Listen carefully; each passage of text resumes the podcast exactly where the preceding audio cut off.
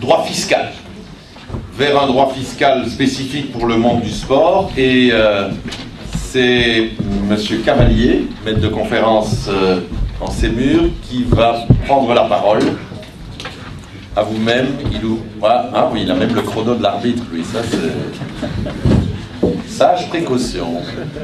Je vous en prie. Merci, Monsieur le Président. Pourquoi, mercredi dernier, l'Olympique lyonnais a-t-il encore perdu en Ligue des Champions? Peut-être euh, parce que le club lyonnais ne peut pas rivaliser financièrement avec les grands clubs européens, Real Madrid, Manchester United ou FC Barcelone. Il s'agit là d'un constat économique des plus simples, qui s'appuie sur les revenus des clubs les plus riches. Et la vérité nous pousse à dire que la France est en retard, pour ne pas utiliser le vocabulaire sportif plus dur de lanterne rouge ou poids mouche. Dit autrement, si l'on prend comme hypothèse que les meilleurs joueurs sont rémunérés davantage, il n'est pas étonnant que des plus gros revenus distribués à des sportifs mieux payés hors de France produisent des performances supérieures. Depuis l'arrêt Bosman de 1995, les joueurs sont libres de circuler dans toute l'Europe. L'aptitude à proposer une offre salariale attractive est donc en partie déterminée par le coût du travail pour les clubs.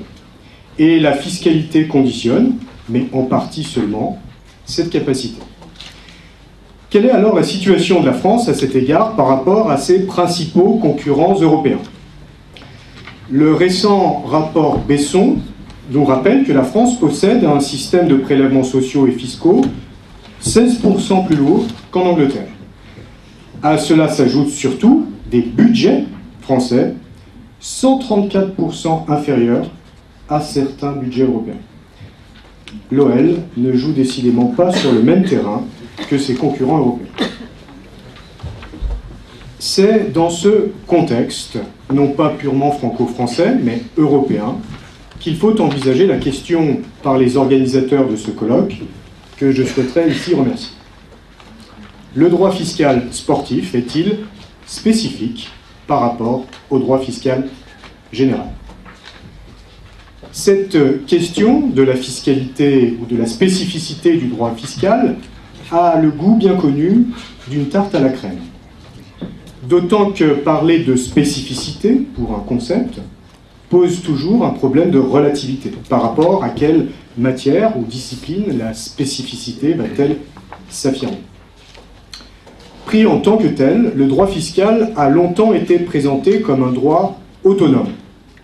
Et si on dépasse ce débat un peu usé aujourd'hui, relatif à l'autonomie ou non du droit fiscal par rapport au droit civil, pour venir à la question plus précise de la spécificité du droit fiscal sportif par rapport au droit fiscal général, on sent alors que la discussion va prendre une coloration plus neuve.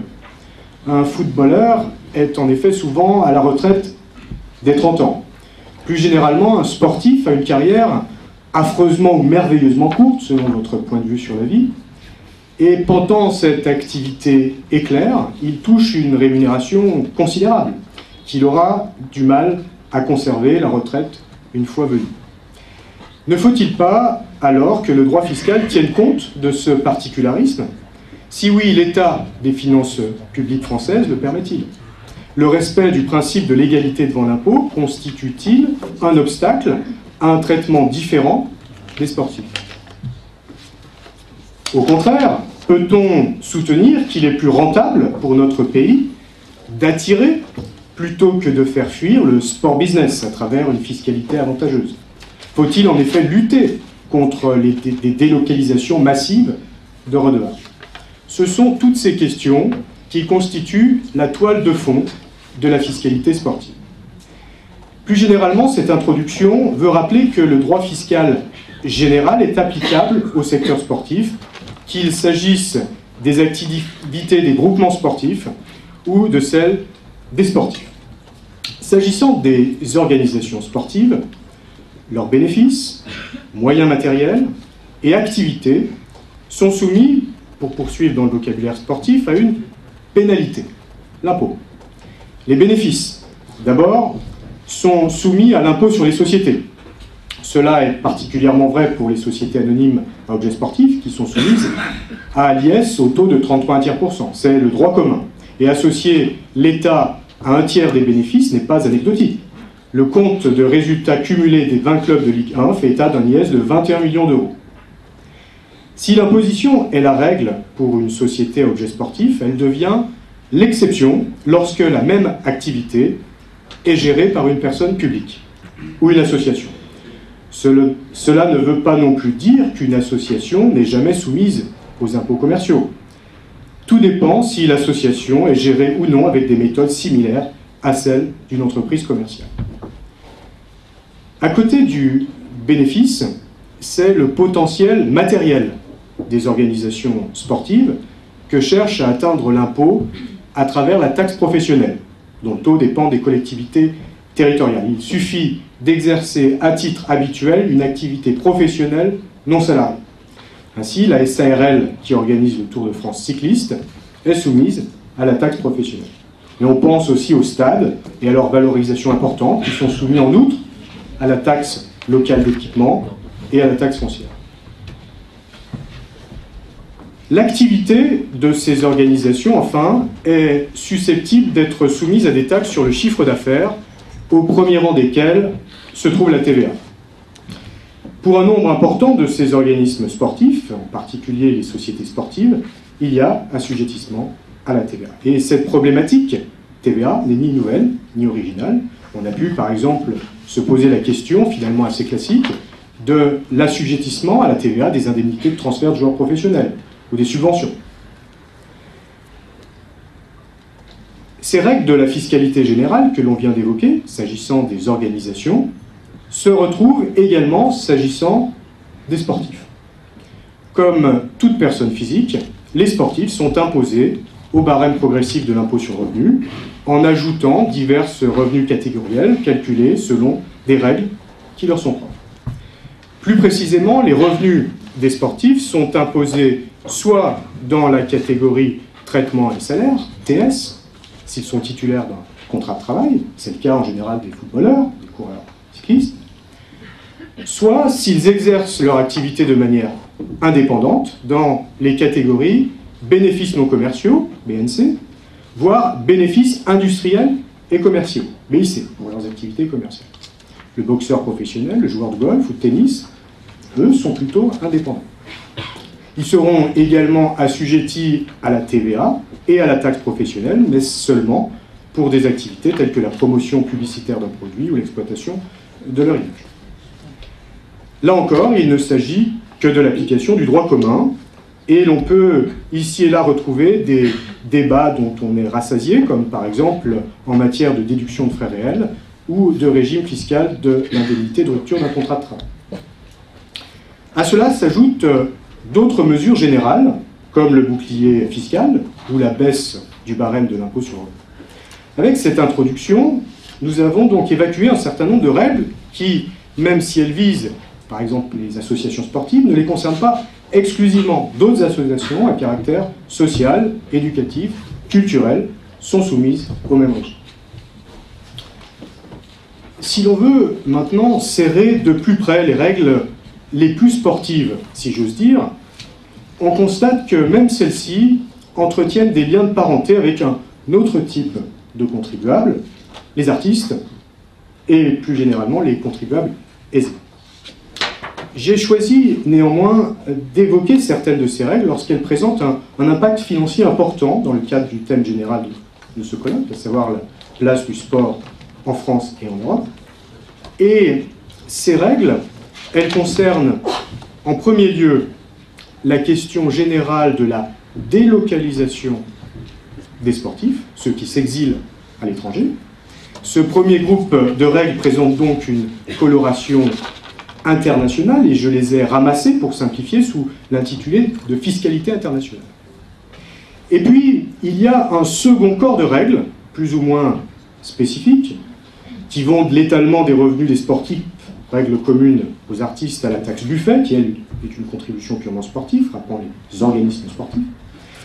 Par opposition aux premières règles, ces règles n'incluent pas directement la délocalisation dans leurs objectifs et je les, je les évoquerai en second lieu au titre de la fiscalité interne.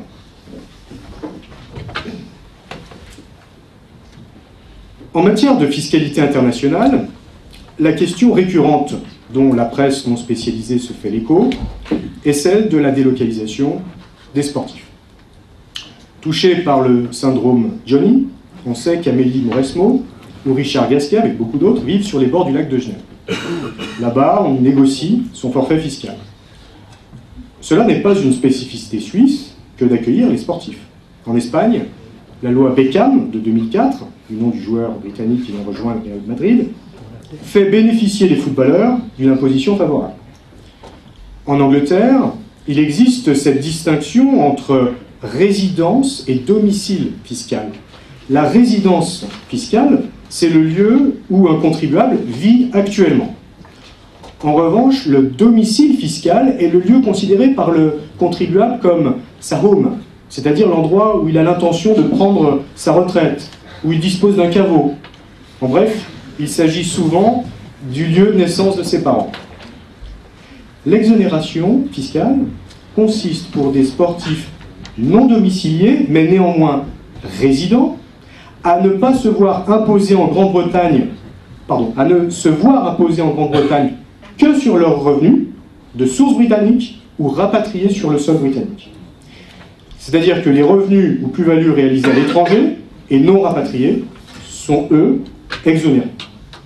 L'exonération profite ainsi à un sportif français, résident fiscal britannique, mais ayant conservé son domicile en France. Il se fait alors verser une partie de ses revenus sur des comptes offshore à Jersey ou Guernesey.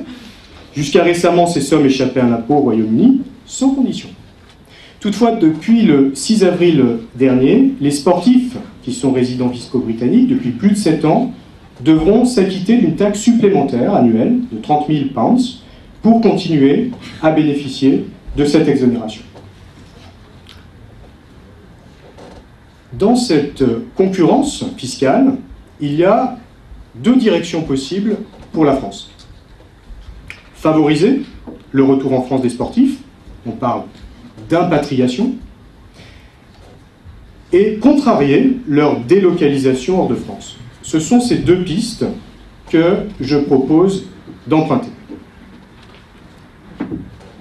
L'impatriation a été renforcée par la loi de modernisation de l'économie votée l'été dernier. Avant cette loi, un sportif français qui venait de l'étranger, Chelsea par exemple, ne pouvait pas être un, un impatrié fiscal en devenant salarié d'un club français. Pourquoi? Parce qu'il fallait que le footballeur soit envoyé par son club étranger pour poursuivre sa carrière dans un club français, avec lequel ce club étranger aurait des liens capitalistiques. Or, ce n'est jamais le cas. Les clubs sont indépendants les uns des autres, sont concurrents.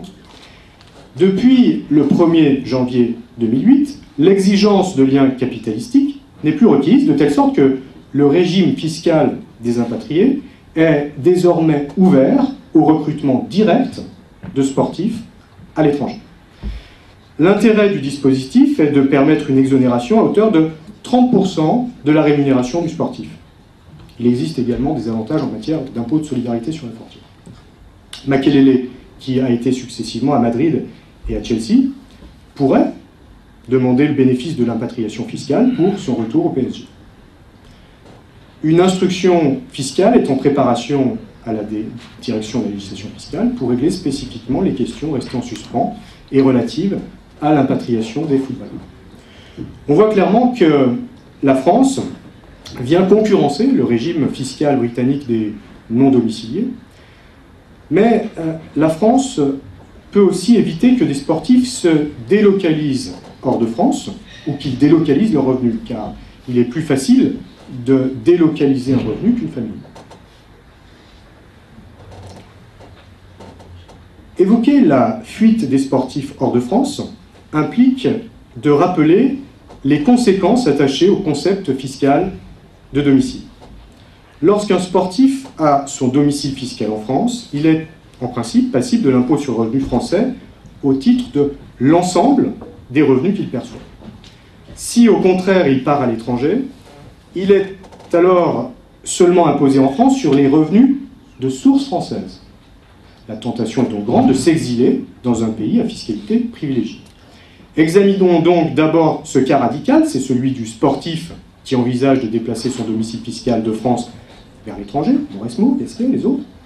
On évoquera ensuite le cas du sportif qui aimerait le beurre et l'argent du beurre, c'est-à-dire rester en France, mais en délocalisant ses seuls revenus, par exemple par l'interposition d'une société offshore.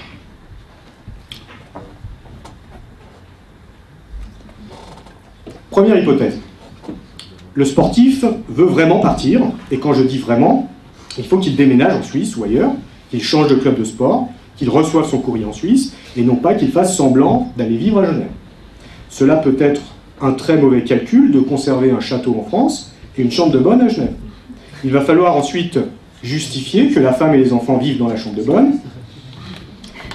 Notre sportif part donc de France, mais continue à percevoir des revenus de source française. Prenez l'exemple de primes versées à un sportif résident d'un pays à fiscalité privilégiée pour sa participation à une manifestation sportive organisée en France. Et eh bien comme ces contribuables sont particulièrement volatiles, ils ne sont plus en France, et pour se prémunir contre le risque de non-recouvrement de créances, l'État a prévu, l'article 182b du Code général des impôts, que ces revenus de source française perçus par des sportifs non domiciliés donnent lieu à une retenue à la source de 15%. Cette retenue à la source correspond à un simple acompte qui s'impute sur l'impôt sur le revenu à devoir au taux marginal de 40%. Mais les armes dont dispose l'administration fiscale pour contrer ces stratégies de domiciliation sont bien plus redoutables. On va le voir en particulier dans une seconde hypothèse, celle où le sportif, voulant être plus subtil, envisage, tout en restant en France, de délocaliser, délocaliser ses seuls revenus. Cette seconde hypothèse est celle d'un sportif qui ne souhaite pas partir regarder les vaches en Suisse. Il imagine alors, avec l'aide de son conseil, la création dans un État à fiscalité privilégiée, regardons la Suisse, d'une société de services. Il contrôle entièrement cette société suisse et il lui réserve son activité.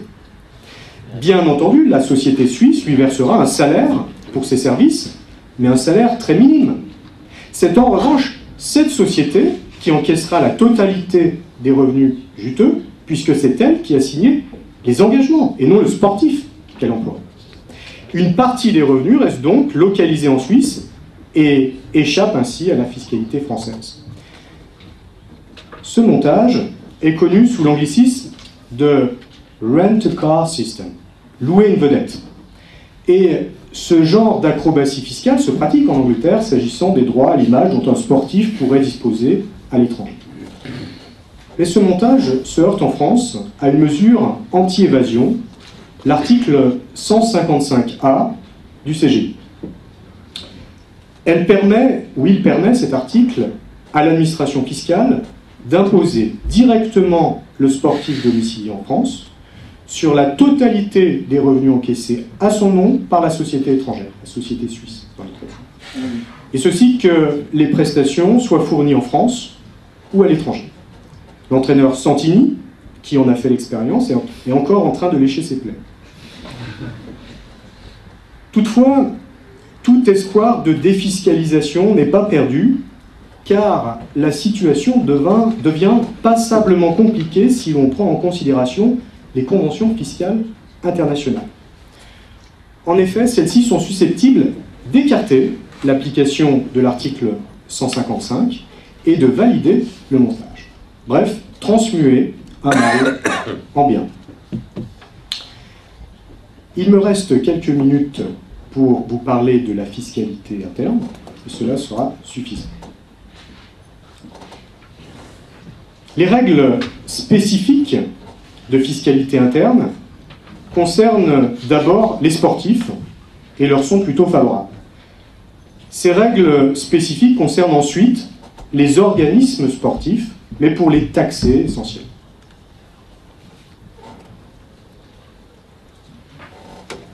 S'agissant des sportifs, on peut identifier deux mesures spécifiques. Celle-ci s'applique également ou s'inspire de celles concernant les artistes. Il s'agit de l'étalement et de la rétribution au titre de l'image collective du club. Avant d'aborder l'étalement des revenus par le calcul de la moyenne, il convient de rappeler quelques lieux communs. L'impôt sur le revenu est un impôt progressif qui frappe le revenu global de chaque contribuable. Sa progressivité, relativement importante, peut conduire à soumettre à une taxation prohibitive certains sportifs percevant des revenus particulièrement élevés au titre d'une période d'activité assez courte. Pour atténuer cet inconvénient, la législation fiscale permet, sous certaines conditions, l'étalement des revenus des sportifs et permet d'atténuer ainsi la progressivité de l'impôt. Et puisqu'aujourd'hui c'est la fête du printemps, on peut se laisser aller à rêver et proposer d'améliorer encore la situation des sportifs en exonérant temporairement la partie du revenu du sportif affectée à un plan d'épargne retraite. Je doute si en ces temps de crise une telle proposition serait acceptée, surtout si l'on songe à un autre avantage fiscal dont bénéficient les sportifs, les mauvais esprits parleront de niche fiscale, c'est celui lié à la rétribution du sportif au titre de l'image collective de son club.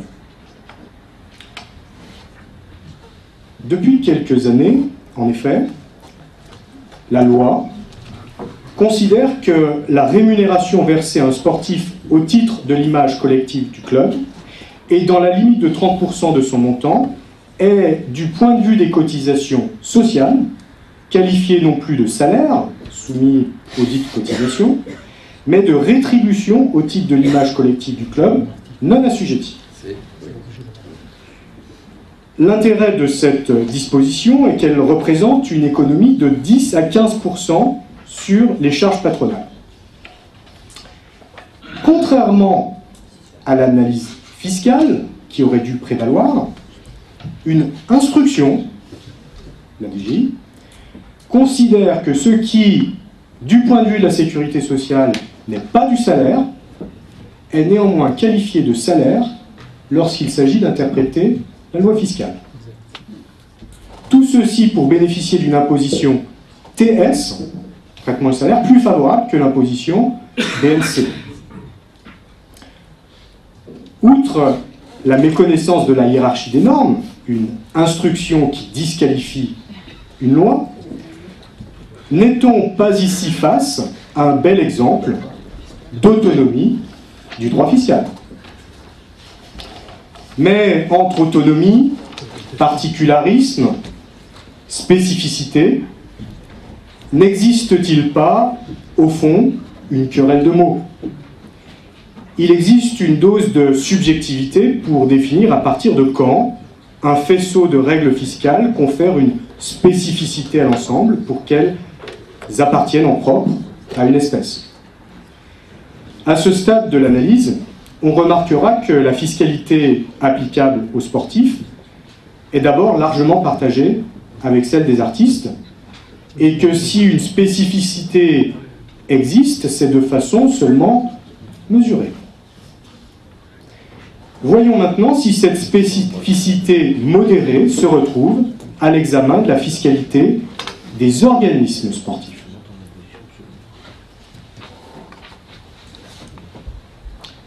S'agissant des organismes sportifs, ils subissent d'abord la contribution de 5% sur les droits de retransmission télévisée des manifestations sportives.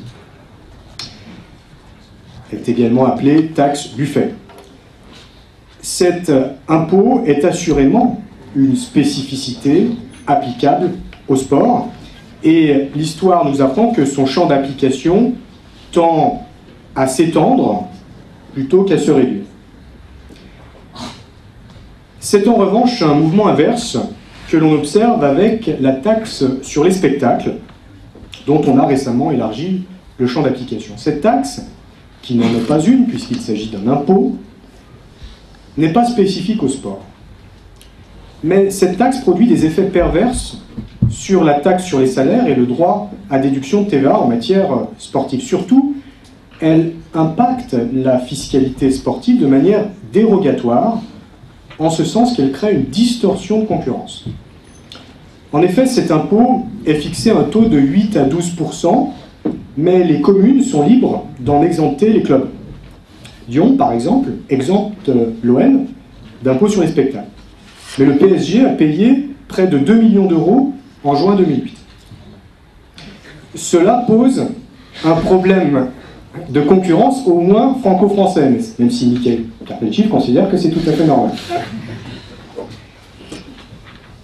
C'est pourquoi de nombreuses voix s'élèvent et visent à dépoussiérer notre droit fiscal de cette taxe pour lui substituer une TVA à 5,5%, surtout si l'on mesure que cette taxe représente pour les clubs 6,9 millions d'euros contre environ 34 millions d'euros pour la taxe Buffet.